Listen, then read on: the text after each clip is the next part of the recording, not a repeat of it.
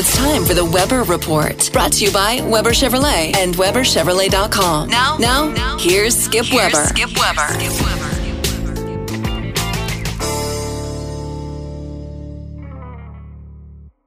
What's going on, Skip Weber, on this wonderful fall Wednesday?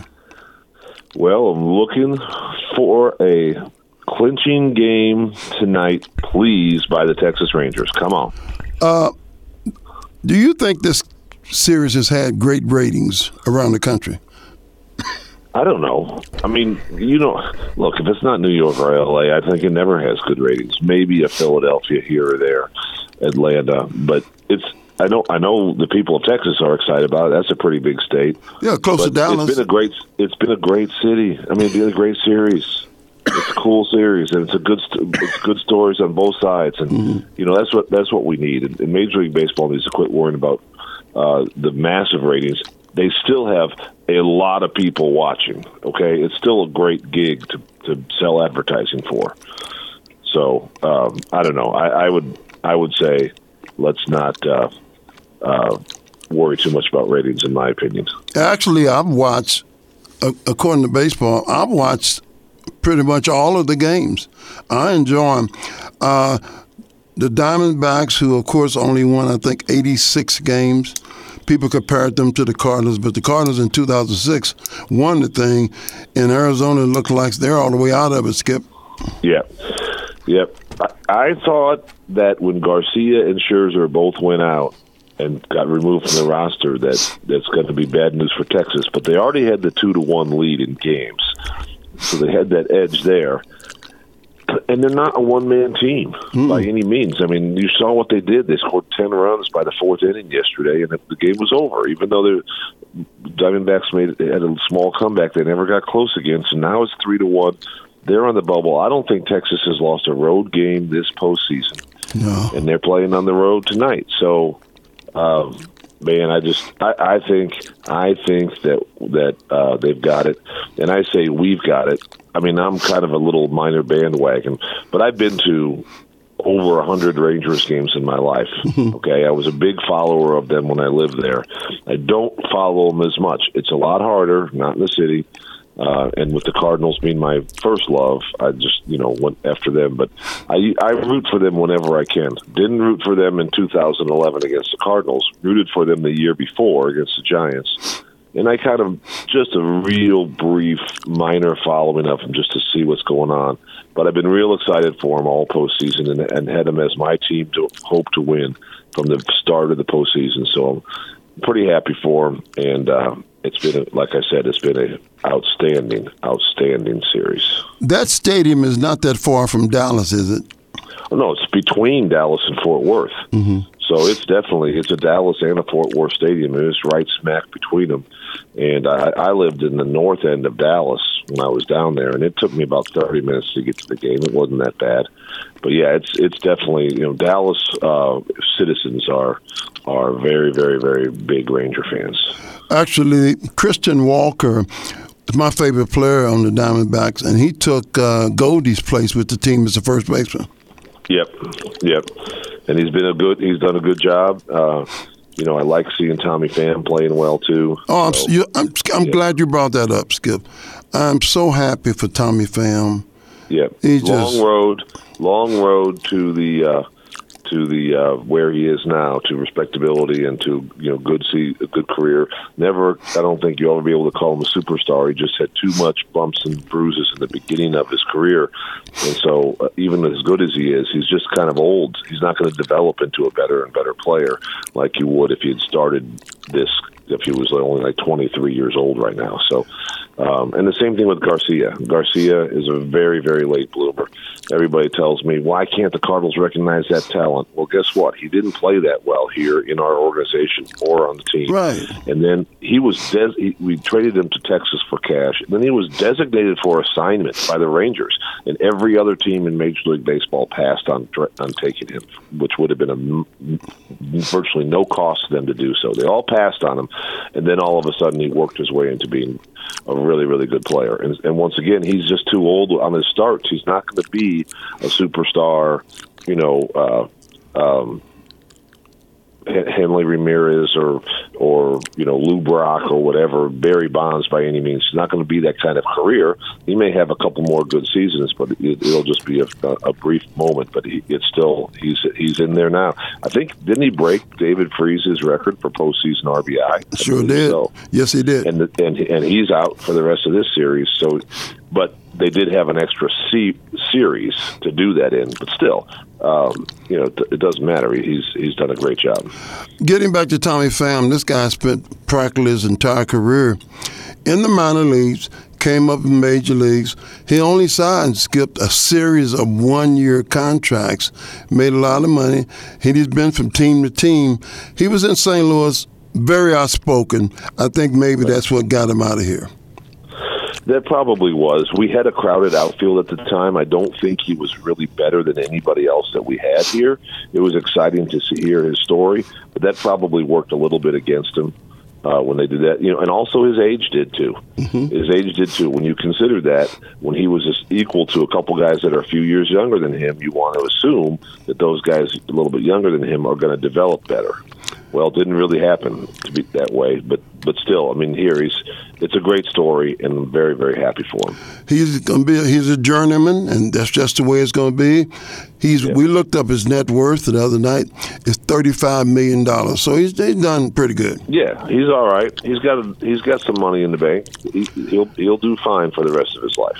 Here's a developing story here. Deion Sanders says that the Rose Bowl should pay his players. You know, when they played UCLA last Saturday night, someone broke into the locker room, stole jewelry, all kind of uh, memorabilia from his players, even took money out of their pockets.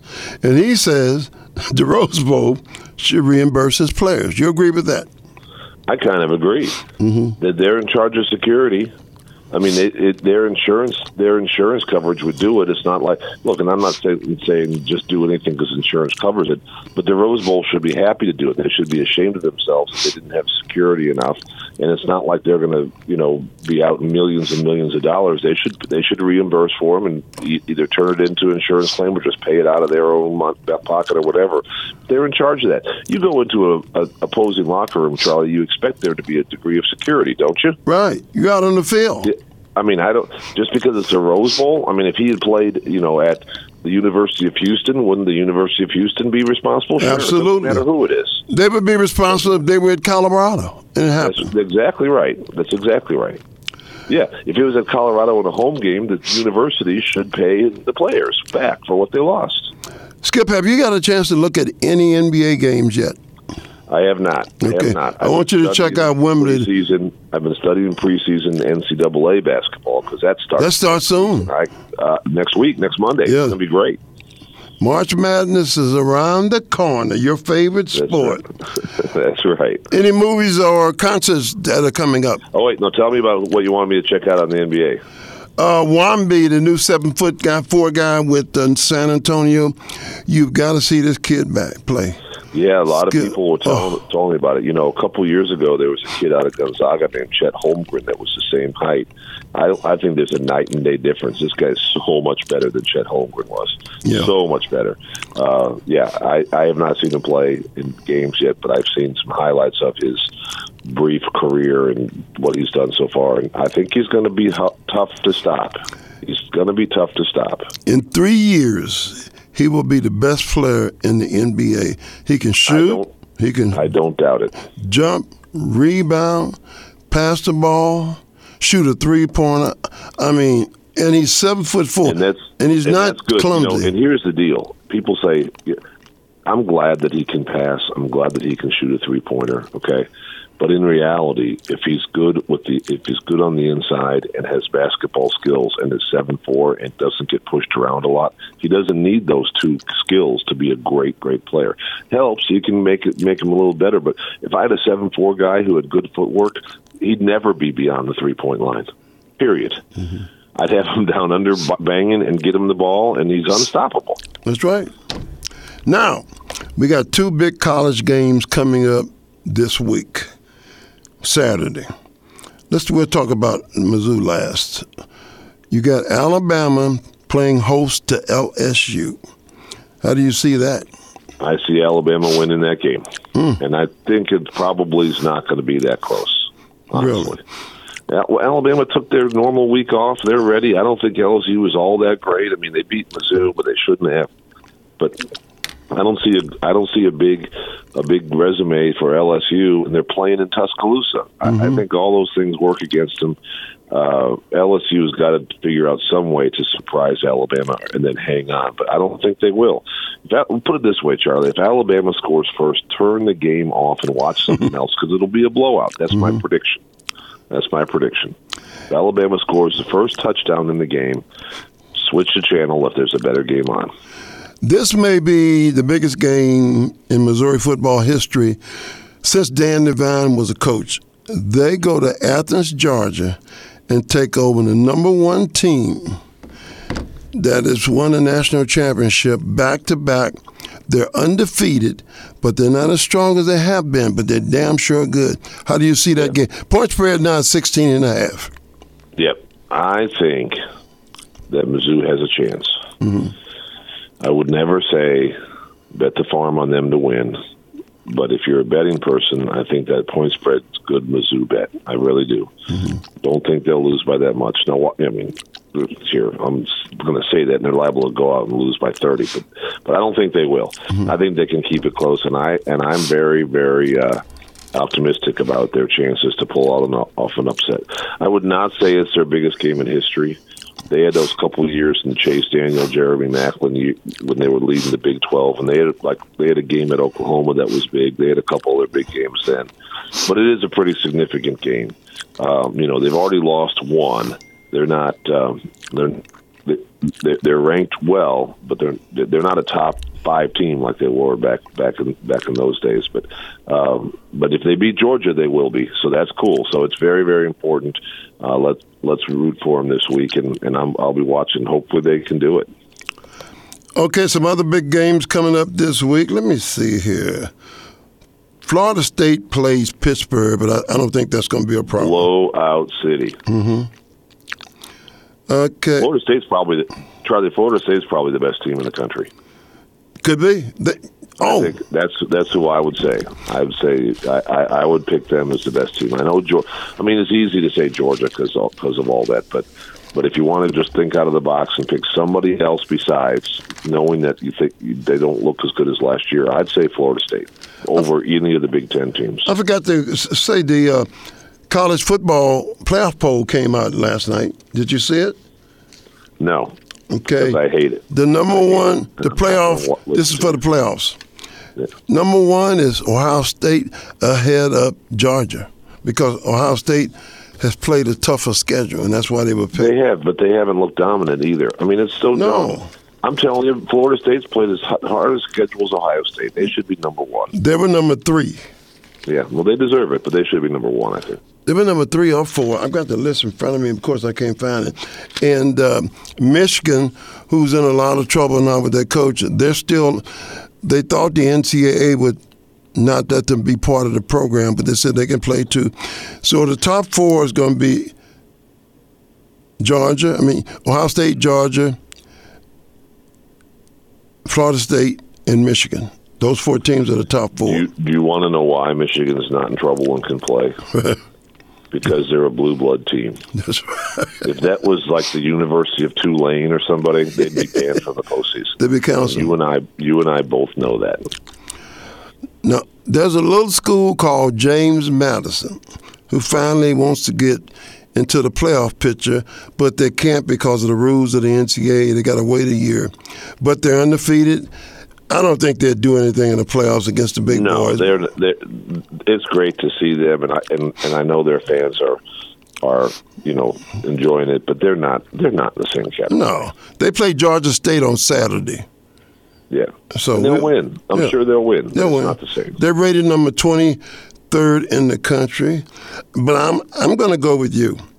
I think Florida State is the best football team right now in the country. Yep. Number two, I'm going to shock you. No, I think Georgia's number number two.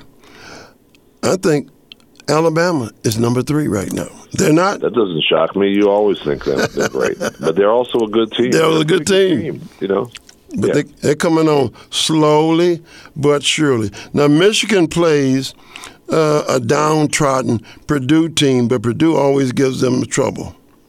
Yep. Uh, they'll they'll beat they'll beat Purdue. Now, here's a game that that has you scratching your head. USC plays Washington. Washington's the number fifth rated team. They're in that po- uh, poll as well. But USC, Skip, couldn't stop your sales force from scoring. No, They're No, terrible. you- Washington wins that game. Bank on that. Of course, Washington has Caleb Williams, probably the best college, college quarterback.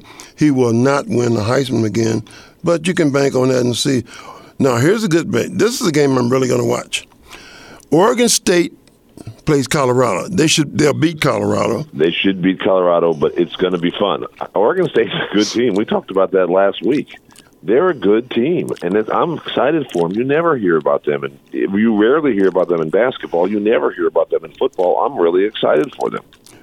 Steven You know, Jackson the used to team play with the Rams. A Yeah. team across state, Oregon is one of the best teams. They're really good. They dismantled a pretty good uh, Utah team last week, but but um, but I, Oregon State is is one of the headlines of this season. I think. Former Rams running back Steven Jackson. That's where he played his college ball at. Yeah, exactly. He played exactly. there. I remember that. and they were real. They've never been a prized NFL team like they are now. Skip, these teams are doing like they're doing in college basketball. There is talent from these high schools all over the country, everywhere. Yep. And that's what they're doing. I agree. I agree. I agree. It's it, you know what? It's really fun to see it, in my opinion. Skip, let's talk about Weber Chevrolet. Has your month officially ended? It has officially ended. It ended in the middle of the week, so it's officially ended. We are definitely into November, and we're going to make some deals. The strike is over. They're building cars. You know, don't worry about any of the things going on in the world. The U.S. economy is going to stay strong and well. And I mean, I know it's down in a lot of ways, but still, uh, there's no there's no risk in it. Come on, look at our prices. We're back to pre-COVID pricing. It's going to be a, a good month, and, and we're going to make some deals with people. And you're getting inventory, correct? Absolutely, absolutely. Uh, my daughter can't wait for a car. She's calling me this morning. Dad, you I think it'll come I- I'll be honest with you. I can't wait for her to get her car either. I want to know what she thinks because I here I know she's going to love it, but it's still fun. I mean, it's fun to to lis- listen to people when they first start driving it. She's going to love it. she finally came down and she's going to get the Trax and that you've been talking about the Trax for a long time Yeah, it's a great car.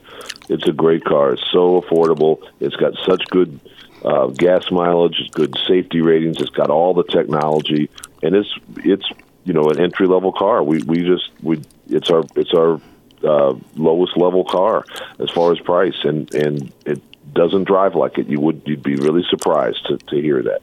now your electric cars are on the road already correct except well, the pickup We have a Bolt out there, but our big electric cars are not are not out here yet. We got the uh, Blazer coming, then the Equinox and the Silverado. They'll all be here. But by this time next year, we'll be selling all three of them. But but you know, in the spring, we'll be selling two of them. that's skip weber weber chevrolet I often say two locations in illinois granite city and columbia we got the big big ford store right next to to chevrolet in granite city folks, and of course 270 in Olive. Who doesn't in St. Louis? Who has never passed by 270 in Olive and saw that big W up there that says Exactly. Weber Chevrolet, 120 years? May not be the same sign, but they've been there 120 years. Exactly. No, we, we, you're right. We do have a different sign, but but we are uh, we're, we're here and we're not going away, and we're gonna and we're the best place with the best reviews of all Chevy dealers, and we're the best place to buy. I, I I'll stand behind that. That's Weber Chevrolet, WeberChevrolet.com. Folks, go in this weekend, take a look, or go online. All right, Skip, we'll talk to you on Monday. Have a great selling weekend. You too, Charlie. Take care. Thank you. Thank you. The Weber Report was brought to you by Weber Chevrolet.